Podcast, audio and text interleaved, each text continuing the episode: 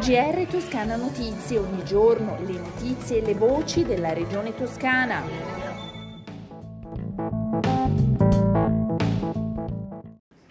Ascoltatrici e ascoltatori, bentornati, questo è il GR Toscana Notizie. Il ministro dell'istruzione Patrizio Bianchi, intervenuto all'inaugurazione della nuova parte del liceo scientifico Anna Maria Enrique Sagnoletti di Sesto Fiorentino, dove ha fatto tappa anche il camper di giovani si vaccinano per la somministrazione di prime, seconde e terze dosi Pfizer in studenti over 12 e personale scolastico.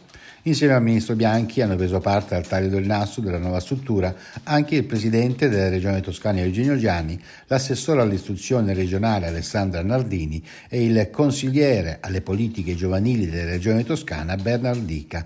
Si tratta di un investimento di oltre 17 milioni di euro, 10 milioni sono stati finanziati dalla Regione Toscana, 7 milioni dalla città metropolitana, 600 mila euro dall'Università di Firenze. Ma ascoltiamo il presidente della Regione Toscana, Eugenio Gianni. Io ritengo questa, il liceo Agnonetti, eh, una delle scuole che saranno riferimento anche per il profilo architettonico, i laboratori, l'informatica, una eh, scuola di riferimento in tutta Italia, non dico solo in Toscana. È una bella realizzazione, io mi sento orgoglioso come Presidente della Regione Toscana perché ci abbiamo messo più di 10 milioni e questo è l'impegno di chi crede nella scuola come elemento centrale per la nostra comunità.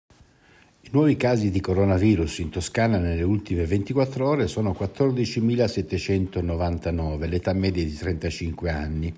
I decessi sono 29.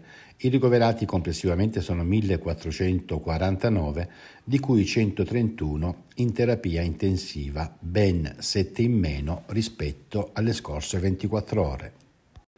I Fuxas adottano il borgo di Bibona. Il progetto di riqualificazione e rigenerazione urbana è stato presentato dal presidente della regione toscana Eugenio Giani insieme al sindaco di Bibona Massimo Fedeli e gli architetti Doriana e Massimiliano Fuxas.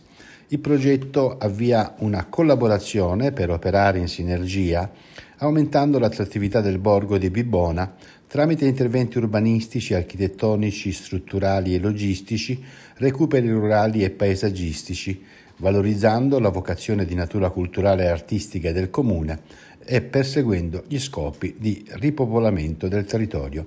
Ma ascoltiamo la voce dell'architetto Massimiliano Fuxas. Mani sporide, sporide, sporadicamente. Cioè questa è una cosa che bisogna assolutamente pensare di riaffrontare e affrontare di nuovo. Non c'è una continuità nel lavoro rispetto ai borghi, rispetto alle città storiche, piccole città storiche. Questo più che un borgo è una città, piccola città storica. Lei come se, lei, se lo immagina questo borgo? Io me lo immagino da quello che ho visto, cioè io credo che la cosa migliore è usare l'agopuntura e non usare il caterpillar, perché qui si è usato troppo in Italia il caterpillar e poco l'agopuntura. Con l'agopuntura si riescono a ottenere molti risultati avanzati. Saranno 2.700 gli alloggi di edilizia residenziale pubblica che verranno riqualificati in Toscana grazie al PNRR, il Piano Nazionale di Ripresa e Resilienza, fondo complementare.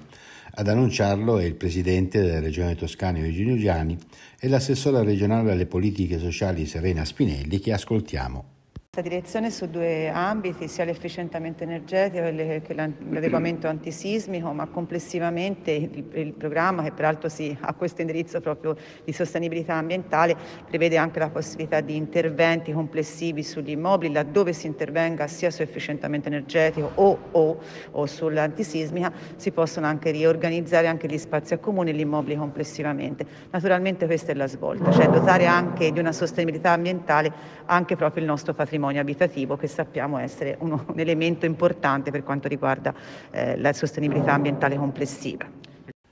Sanità, edilizia scolastica, viabilità e impianti sportivi sono gli ambiti di intervento che la Regione Toscana ha individuato per definire un nuovo progetto di rigenerazione di spazi urbani. La realizzazione delle opere sarà possibile grazie al finanziamento di 158 milioni di euro messi a disposizione da Cassa Depositi e Prestiti anche per rispondere all'emergenza da Covid-19.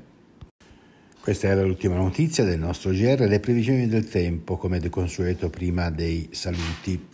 Il cielo in Toscana nelle prossime 24 ore inizialmente sarà sereno con nubi in aumento dal pomeriggio a partire dalle zone occidentali, fino a cielo molto nuvoloso su tutta la regione. Le temperature le minime in calo, congelate anche in pianura, le massime in contenuta flessione. Con le previsioni del tempo è tutto, un risentirci dalla redazione di Toscana Notizie e da Osvaldo Sabato. GR Toscana Notizie, ogni giorno le notizie e le voci della regione toscana.